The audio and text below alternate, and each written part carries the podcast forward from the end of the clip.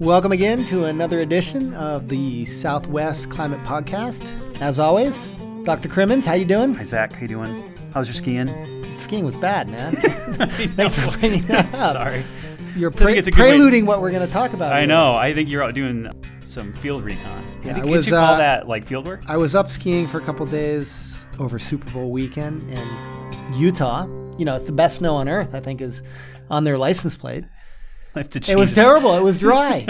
We even tried to plan, our trip based on climate. Climate. So you're trying to actually use the stuff we talk about.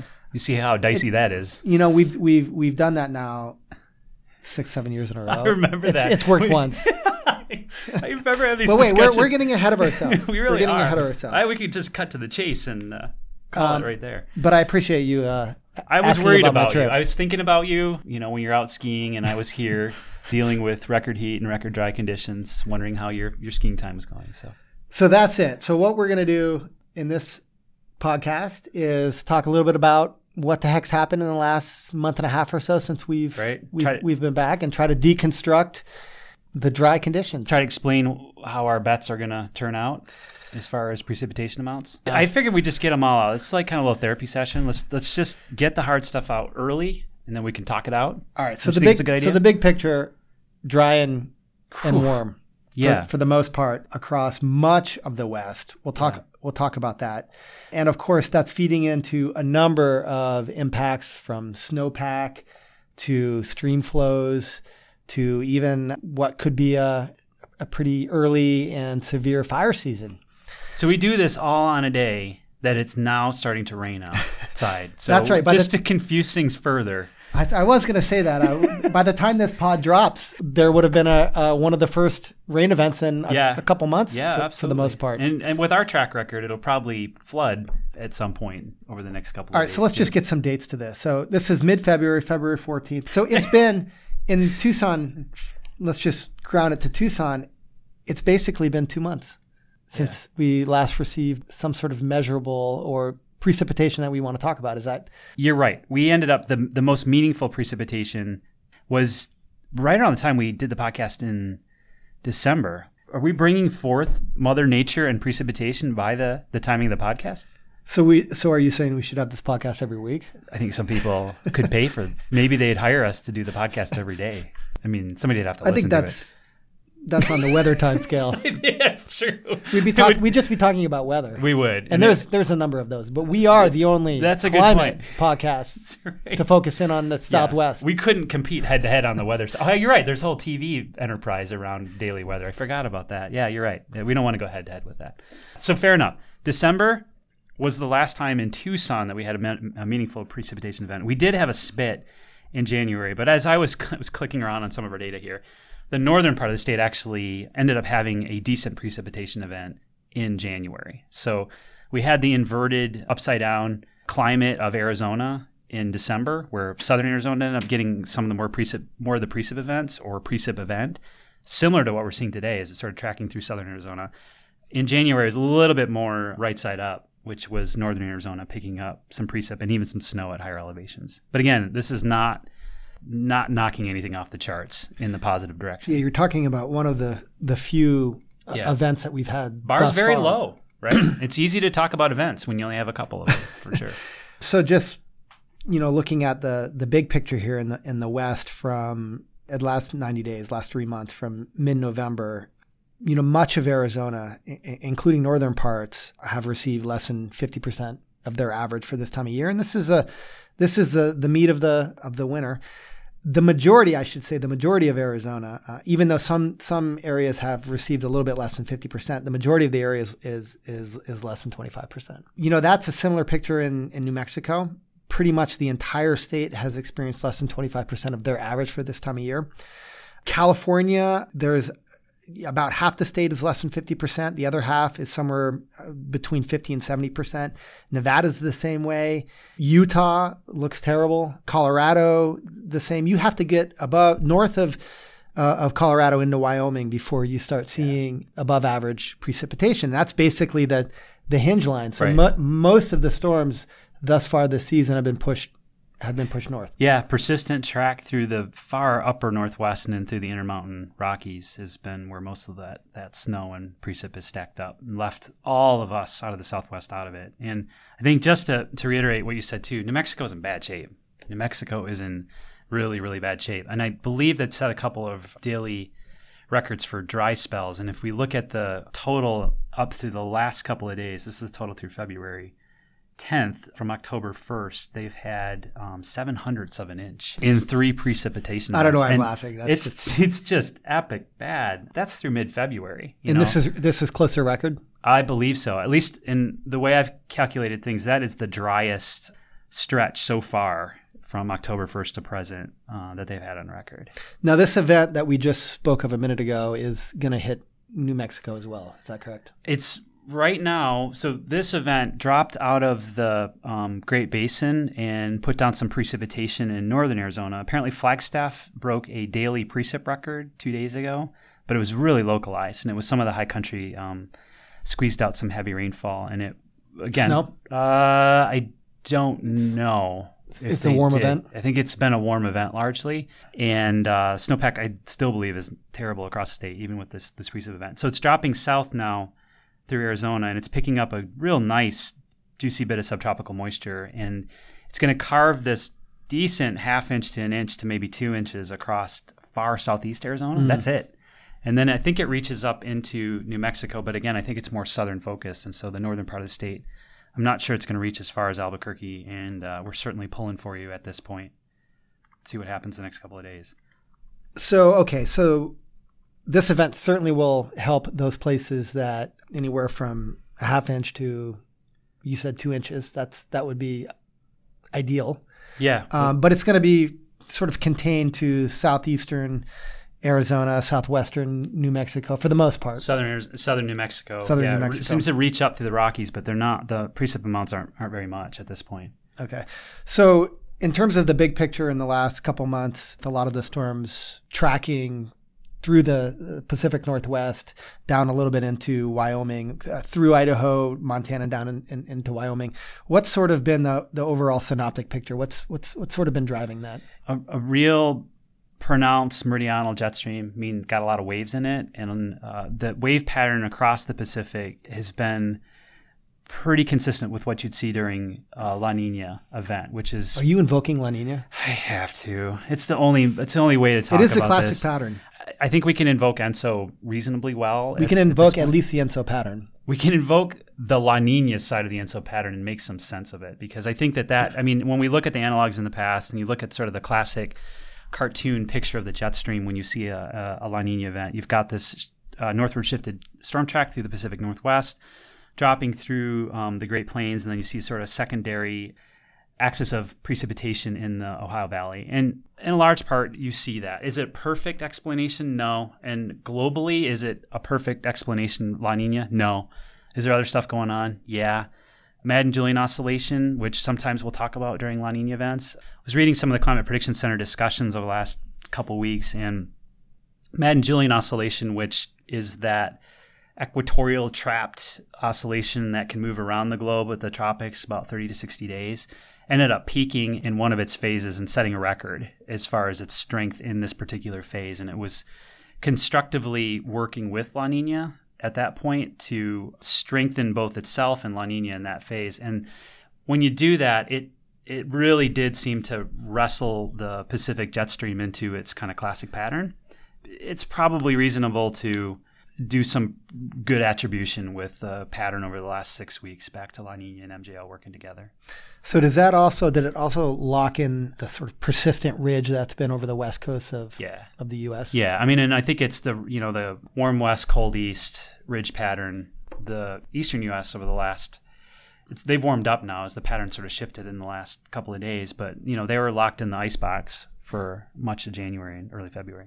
So I remember, not too long ago, a couple of years ago or 3-4 years ago, when California was in the midst of, one of its historic droughts, a lot of the talk was this ridge that just built up this over the West Coast and just stayed there and basically helped divert whatever storms that would move in off the West Coast north of California. And we have a similar pattern that's been persistent for the most part the last couple months. Yeah, that's a good point. And I think that you can get different mechanisms to drive that same pattern. And La Niña certainly seems to fit right now, but we've had that ridge pattern originate when it hasn't been as La Niña-ish, right? And I think it all points back to patterns in the Pacific Ocean and where that tropical convection is occurring and how that influences the jet stream upstream and where it ends up dumping those wave patterns downstream. And I think there's a couple different pathways that give you something similar.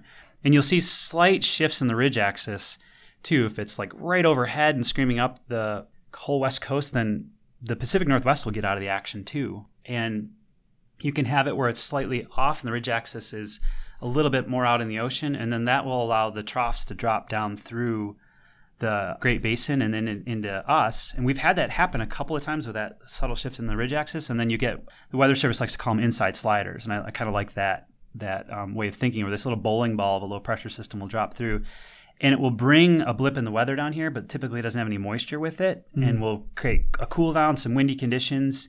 If it had any moisture to work with, either bringing it with itself from the northwest, or it was able to tap into any tropical moisture to the south, we'd get a little bit of precip out of it. And that just hasn't happened that often. No, just hasn't happened. But we've had a few of those inside sliders. So that axis ridge position has moved westward a little bit. It's wobbled. It's kind of moved around a little bit. But it's always sort of been around. It's always been there, right? Yeah. And so if you think about, what's a quote-unquote normal winter, what you should have happen is a lot of sort of building and retreating, right? Not blocking, not sort of stuck.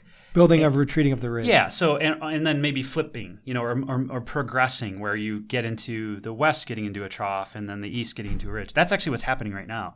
It appears to be a big relaxing of that jet stream across the Pacific and into the continental U.S. And we're now starting to see some new weather emerge that we haven't seen yet at all this winter, which is very encouraging. And if we look back historically, there's only a couple winters where it seems to just like stretch on and on and on and on.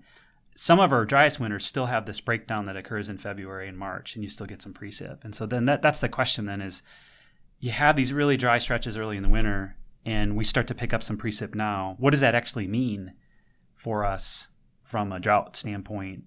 I'm going to set myself up and say, does it break the drought? No, but it helps. How much does it help? I don't know. We're talking about fire season coming up. What if we do end up getting a great rest of the month and even a good March? Does that fire risk go away? I don't really know. Well, that's a good question. But in terms of precipitation, I'm getting ahead of myself probably. Well, during this time of year, if you go from October to the end of May, for example, in Tucson, just again, the ground to Tucson, 5 inches or so of rain on average falls. So far, we've had about a half inch. Yeah. So how many of these events would it take to pop up the amount of precipitation to be somewhat close to average? It'd probably take quite a bit, right? This is where it all goes back to our bet and me wanting to win. Is like, what would it take to get up to Couldn't these things? Couldn't let that one go. I can't let this go. I'm in it for the money. This is what this is all about. This event right now, and this is just Tucson. How do you pop Flag back up to average, or Albuquerque, which is further north, and they typically don't get these big extremes unless you get like an atmospheric river or some kind of epic event with a lot of subtropical moisture. And this is a little shout out to Marcos Robles, who I had a really nice conversation with this morning about the impact of climate extremes and getting these extreme events in the middle of these dry winters. And what does that actually then mean? Is it effective precipitation? Is it efficient in doing anything? We could get an inch of precip in the next couple of days. So add that inch to our chart now. So what does that put us at? It puts us at an inch and a half. And what if we do that two more times? In two more events, and easily did that in March. We could be within like an inch or an inch and a half of average at that point. And then we'd forget all about what happened earlier in the from a totals perspective. But yeah, you bring up a good point with Flagstaff, which currently is close to just 2 inches of rainfall so far, or precipitation so far, and their average is a little bit is north of 12. So. More than 12, and most of that's snow. And they haven't had much of any. I think they've had 11 inches of snow so far. But I think the point, though, at least the way I see it is, and maybe this is stating an obvious, but the further along you go with these, the more deficit that you accumulate, obviously the less time that you have to win it back. And I think it's a good point. Yeah. And the winters are sort of truncating sooner, it seems like. Yeah. So, I mean, there's a month maybe left of winter. I don't know. Mm-hmm. When does winter end? It's a state of mind, I think, really. Well, when does winter end for you then? Oh, perpetual. Are you winter. Already out of winter? I was actually, I called winter like December 15th. I just figured we were skipping. Winter never happened. I already moved on. Yeah, I put all my coats away and everything. Yeah, the first 90 plus Fahrenheit day. It was basically it. Yeah, as I was outside in December, and I decided we were skipping winter. No, I think it's a really good point. This was especially the case in those El Nino when we were. Had the El Nino conditions in the East Pacific. I honestly believe that had something to do with picking up late March and April precipitation. It seems to me that that's even less likely in a La Nina year, and I'm pretty sure that's the case. And so, yeah, we're in borrowed time as it is. And February and March are third period, fourth quarter. I don't know. Take your sport. Well, I do remember not too long ago, actually a couple of years ago, when there was a sort of a bleak winter thus far in terms of snowpack up in the Upper Colorado River Basin, and Miracle May. March. Yeah. They it was a May. Awesome April. Was that what I think it was? They had one for every month. Yeah. We've been, we've been bailed out. Bailed out for sure. So what was the bet?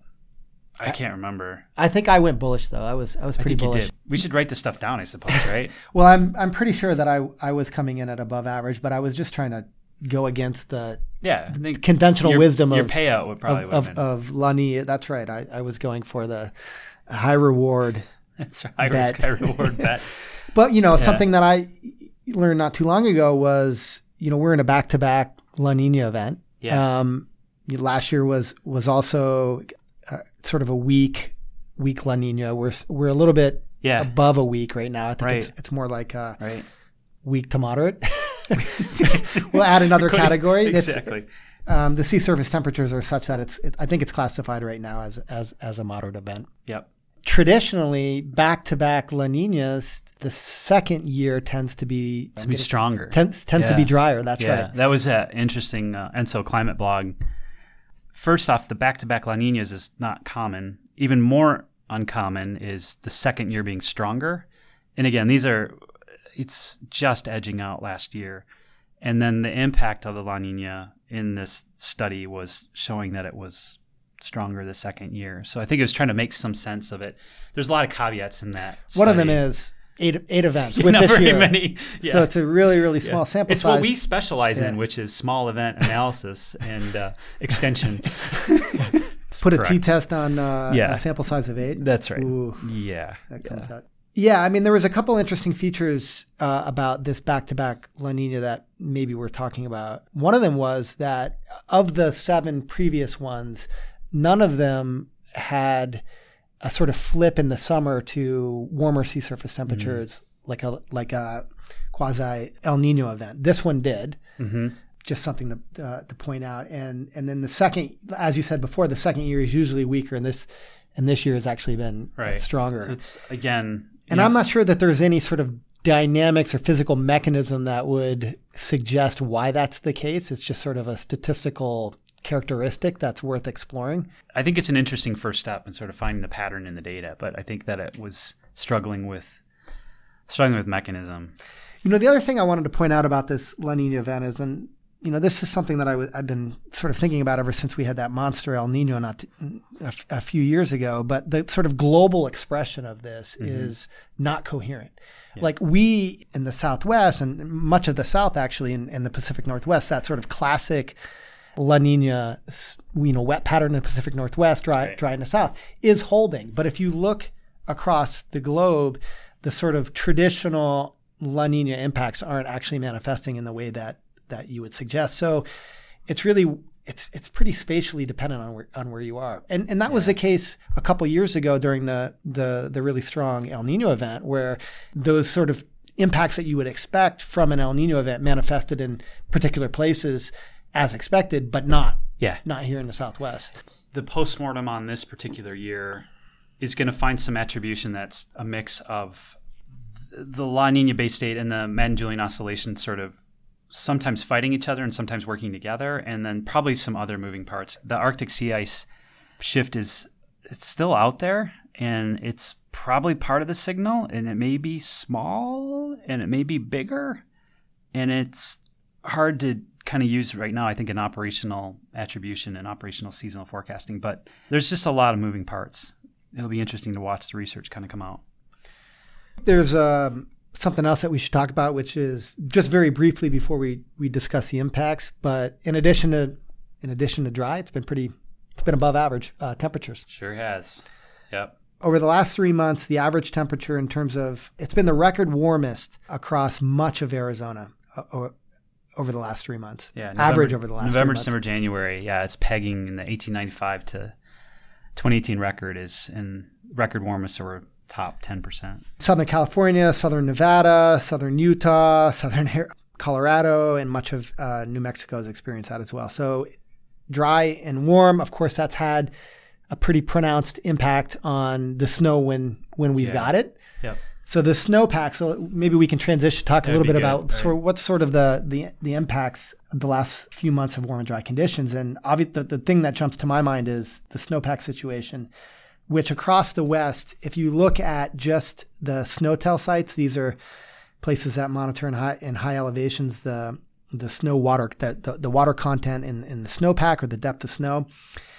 And you sort of cue this map into the lowest or the second lowest on record, and the map just sort of pops with, red colors. So there's a number of snowpack stations across the Southwest California mountains, particularly, but also in Utah, as we talked about earlier, Colorado, and obviously in the high country here in the Southwest.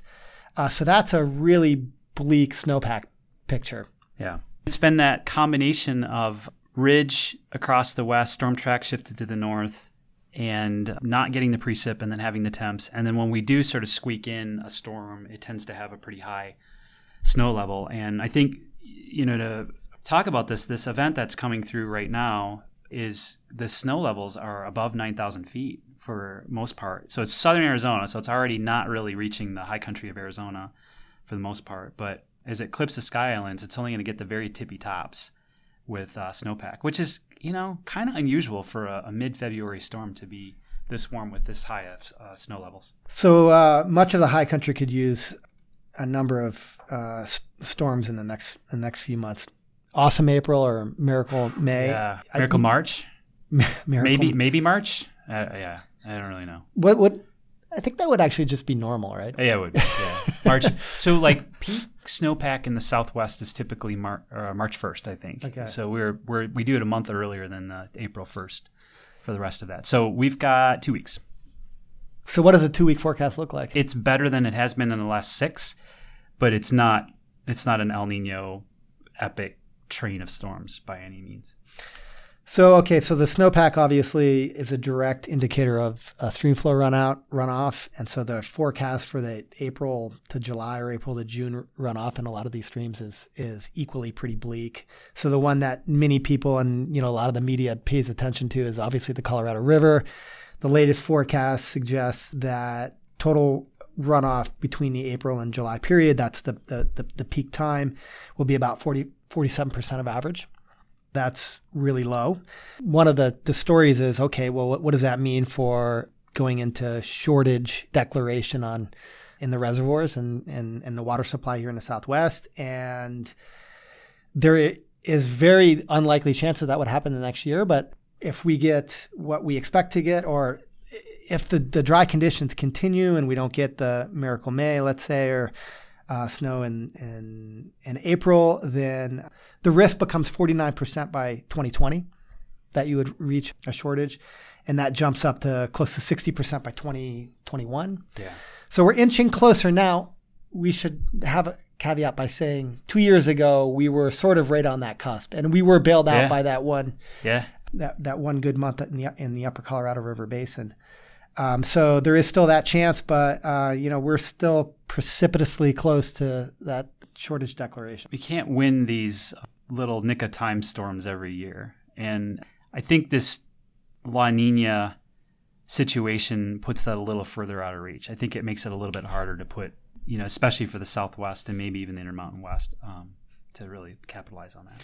According to the Colorado River Basin Forecast Center, there's a very low chance that precipitation and snowfall during the next several months would bring us close to average. I think they estimated around a 10% chance that we would actually have the requisite precipitation to be close to average. Yeah. Okay, so low snowpack, obviously low stream flow, drought.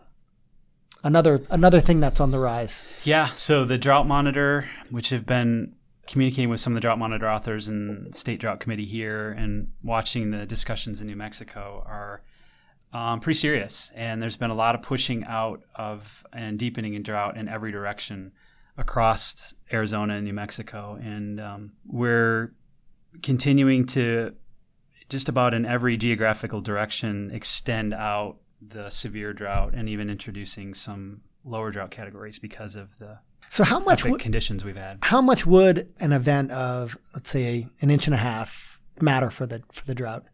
Yeah, I really struggle with this about, you know, what are the next steps on accumulating these drought impacts that we've had over the last, you know, like 6 months now, from the early retreat of the monsoon season through the epic warm and dry fall and then the early winter season.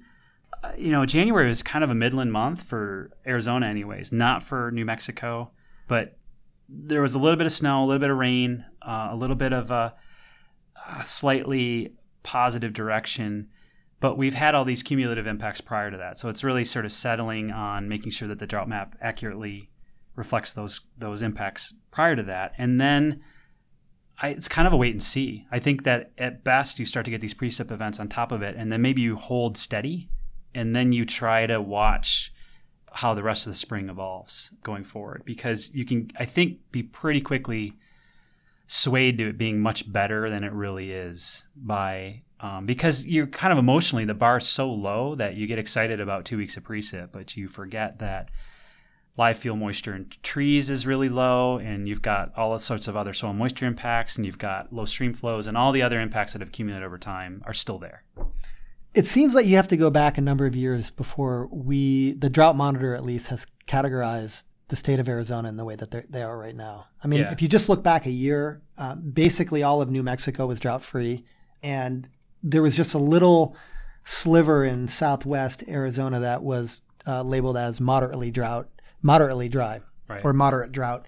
You know, now in Arizona, you know, 65% of the state has severe drought or worse. 9% has what they call extreme drought. Right. So I don't know, Mike, maybe this is too nuanced of a conversation, but when we say like severe drought and extreme drought, like is there clear differences between the two? Well, it's supposed to reflect the frequency with which you'd expect those conditions to occur over time, right? So as you get to deeper drought conditions, like D3, you know, so D3 is extreme. Yeah, so you go D0 is abnormally dry, and then you go moderate, severe, extreme, exceptional. When you get down to D4, it's a 1 in 50. That's exceptional. Drought. That's the highest category. That's the highest category. 1 in 50. So you shouldn't see those conditions at that location for that time period more than, you know, twice a century, right? And so kind of everything there scales in those particular directions.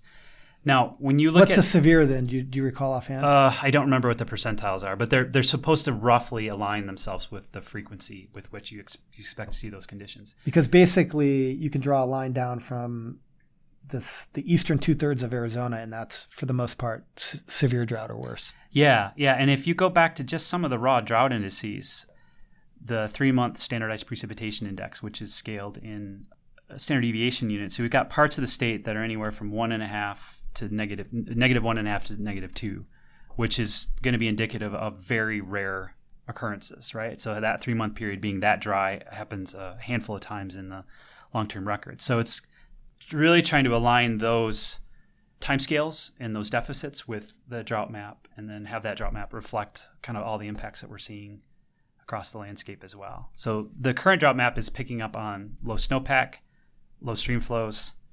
Now we're picking up vegetation impacts, and we've had fires. Already fires.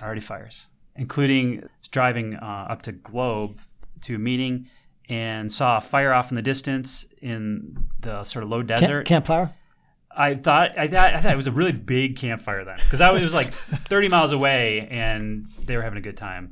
And then I thought it was, I didn't really know what it was. I thought it may have been some biomass burning or something like that. And it, lo and behold, it was a reservoir that had caught on fire. The Picacho Reservoir. Yeah, I still don't understand this. I know. I was sort of like keep telling people like, there's a reservoir on fire. And they're like, that doesn't make any sense. We're going to have to Google search this. I know. Yeah. So it was a river fire in Pinal County. And it was at Picacho Reservoir. They said it was a reservoir fire. It's called the River Fire. Like that's what they called it. The River Fire, dubbed the River Fire at Picacho Reservoir. I'm just messing with you, man. Thanks, man. That's really helpful. Yeah, I was confused enough by it. All right, go ahead. So didn't have any water in it, and all the brush in it caught on fire, and then so it burned. It burned through the dry. The reservoir had no. The reservoir had no water in it, right? So that was probably the first indication that there's a drought impact. The second was that it caught a fire. Second impact. I don't know what the third would be. But there is also another fire that's in southeastern Arizona as well. There have been a couple. There was a fire in Altar Valley, mm-hmm. Which was the Altar Fire, mm-hmm. and then the Knob Hill Fire. We had a couple fires, and there was a fire, lower grassland fire in Santa Rita's. You know, if you look at the outlooks for the fire season already, I mean, again, this is all sort of drawing off of the same sort of story, but those outlooks are, you know, calling for above average fire season, you know, as we move into our fire season. Yeah. I think it's probably that we got to keep our eye on the ball with the weather turning a little bit wetter these next couple of weeks and maybe cooler. We still have a lot of problems, right? I mean, the streamflow forecasts are not good, and the chances of us pulling out of that are very minimal, especially in Arizona. Upper Colorado may pull out a Miracle May. Who knows, right? I mean, that they can do that. We typically don't. We don't usually get that stuff that's far south. So I think fire is going to be a problem. Stream flows are going to be a problem. Local water is going to be a problem. And then vegetation impacts. I think it's kind of all of them, right? Yeah, I can't think of anything else. We're hitting the major impacts in this season. Yeah. So we may not end up having a lot of like that allergy stuff that happens with the perennial blooming Palo Verdes in the spring. We may not have that problem. Woohoo. Trying to look for a positive sign, right? A dead tree doesn't make any flowers. So that's kind of a terrible thing to say on Valentine's Day, isn't it? Well, that was bleak. Oh, thank you for that. Yeah, you're welcome. You're welcome. I can't even enjoy a good rainy day nowadays, for goodness sakes. All right, so before we sign off, Mike, give us the La Niña picture going forward. I mean, this is a time of year when we're sort of in the waning limb of La Niña, and obviously, you know, in terms of its influence on our precipitation, has less of an influence just because we have less time. Yeah. But obviously, whatever events that we can get, we'll take at this stage. But what's the sort of current state of La Niña? So it's weakening. I think that was expected. It's expected to sort of retreat. It's not hanging on. The forecast suggests that it's going to be back to neutral by the spring. Especially on the La Niña side, that atmospheric circulation pattern can linger a little bit. So it's not going to shut off overnight. It seems like this relaxation of the Madden-Julian Oscillation has been, or it's sort of shifting out of the phase that it was in, has been helpful to shake up the jet stream a little bit. So March is a little bit of an open book at this point. The forecasts are still leaning on, the seasonal outlooks are still leaning on dry. Some of the experimental forecasts, like the CPC 3 to 4 week forecast, interestingly has Arizona and New Mexico, most of them at equal chances. So there's like this... equal chances for dry? see, that's exactly where my mind goes. Is right. I can't even take the uncertainty of like, hey, it could be anything. I just assume that it'll be dry too. And that's probably... But that is interesting though, that the 3 to 4 week forecast has it dry for the Pacific Northwest. It does. And so what it is... It actually looks like it shifts the entire circulation further north, because the British Columbia... Yep. Further north of Seattle area is increased chances for wetter conditions. So the discussion suggests that there's a sort of expansion and shift of the ridge up the west coast, and that the uncertainty over the southwest is related to the subtropical jet, which is, there's some indication in some of the models out through the next couple of weeks that the subtropical jet might actually be more of a factor, which would be good. So it would be... the storms kind of riding in underneath the ridge is like, sometimes they're cut off low, sometimes they're actually you know, juicy subtropical jets, and they tend to be warm storms. So they're not good snow producers. So just looking at the week 3-4 for the West for snow, that is terrible. That is a terrible forecast. That is not what you. But you also said that the 10-day forecast looks like it's flipping. The pattern is flipping, and so that ridge that we were talking about before sort of goes away a little bit, and we're maybe in more of a sort of a trough, which brings in the storms off the northwest. But that's not being picked up here. No, and it's I mean, it's very little precip. Yeah, I think it's not a wet pattern. It's not a wet pattern. The forecast out through the next 10 days in the sort of the weather forecasting scheme ends up putting down most of the snow over the places that have already had a lot of it, which is the Northern Rockies. And so there's a little bit of snow in the Intermountain West and sort of the Upper Basin, but it's not epic. You know, it may end up, it'll be something, but it won't be probably catching up to average. So yeah, it's not a particularly good shift in the pattern. I mean, it's good in the sense that it's different than what we've had, and it's a bit cooler, and it introduces a little bit more precip, but it doesn't seem like a flip or a turnaround. It's not a rally. We're not at a rally yet. We'll see. We'll see how things play out next month. Yeah. I mean, when we come back in a month and do the recap, the chances of, in that time, us receiving 3.5 inches, 4.5 inches, that would take us close to average. Actually, I would need something like 5.5 inches. I think you would. Yeah, I would need more than a winter's worth of precipitation. I would need more precipitation in the next month than I think we've had in the last year. Yes, that's a nice way of... Or maybe what I would just need is late July. Yeah, there you go. Yeah, I need the monsoon. You need the monsoon? We can call in the monsoon. Monsoon in March. Make a couple phone calls.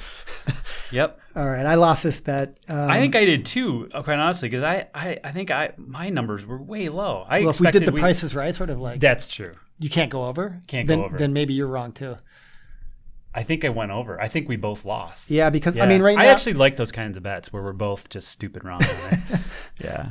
Well, we're going to get some precipitation here, so what I'm about to say is meaningless. But if we were to get no more precipitation, we would come in at the record dryest, and at least in Tucson. Yeah. But let me just throw this as a parting shot. You know, the three lowest precipitation totals for the October to April period in Tucson is 2005, 2006 at 0.7 inches. That was a bleak year.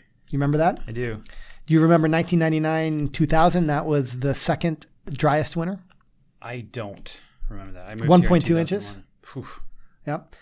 And then you probably remember this, 2010, 2011, which was the third driest at 1.5 inches in Tucson. Big fire year in Southeast Arizona. Here you go. Keeping it real. Keeping it real. We got trouble on the horizon. Boy, we're going to be fun to listen to the next couple of months. Well, it'll give us at least... maybe I shouldn't say this, but we'll have quite a bit to talk about. Well, lots to talk about. Maybe there's going to be some, as there always is, some positive surprises. There'll be some surprises. Yeah, and I think that the thing that we did talk about is that maybe getting ahead of some of this stuff, we've, I think, dodged a couple of big fire years by being vigilant. What do you mean by vigilant? You know, that there's been some forest management where they, you know, really shut down campfires and really get on some of the recreational stuff early, and it's helped... you know, keep stuff at bay. But yeah, it's a pretty dicey situation for sure going forward. So, and I'm saying this, I'm looking at my radar on my phone right now, and it's just like raining like crazy outside. so yeah, that seems about right. So that being said, people should realize that when this pod drops, the drought story would not have gone away for most of the Southwest at all, most part. Yeah. Yes. At all for the most part. For the most part, yeah. And I'm sure somebody's going to be listening to this. As a climatologist, you have to hedge your... No, it's totally true. Somebody's going to be listening to this podcast, looking at this beautiful stream running and flowers blooming, and it's perfect, you know, where they are. So December 15th in Tucson was the last time that we had... Thank you, December 15th. Just remember that. Yeah, I think it was a podcast. I think we did it. All right, well, we'll come back with the podcast next week during the rain and the week after that. Talk about weather. There you go. All right, Mike. All right, thanks again. And thanks to everybody for tuning in. And we'll be back in a month-ish. That's right. The Southwest Climate Podcast is a production of CLIMAS, which is part of NOAA's Regional Integrated Science and Assessment Program and is housed at the University of Arizona Institute of the Environment. Mike Crimmins is a principal investigator with CLIMAS, a professor of soil, water, and environmental science in the College of Agriculture and Life Sciences, and climate extension specialist with the University of Arizona Cooperative Extension. Zach Guido is a research scientist with the Institute of the Environment and UA Program Manager of the International Research and Applications Program. The podcast is edited and produced by Ben McMahon, Research Outreach and Assessment Specialist with CLIMAS. Happy Valentine's Day. Wait, is it today? You're in trouble. I thought it was tomorrow.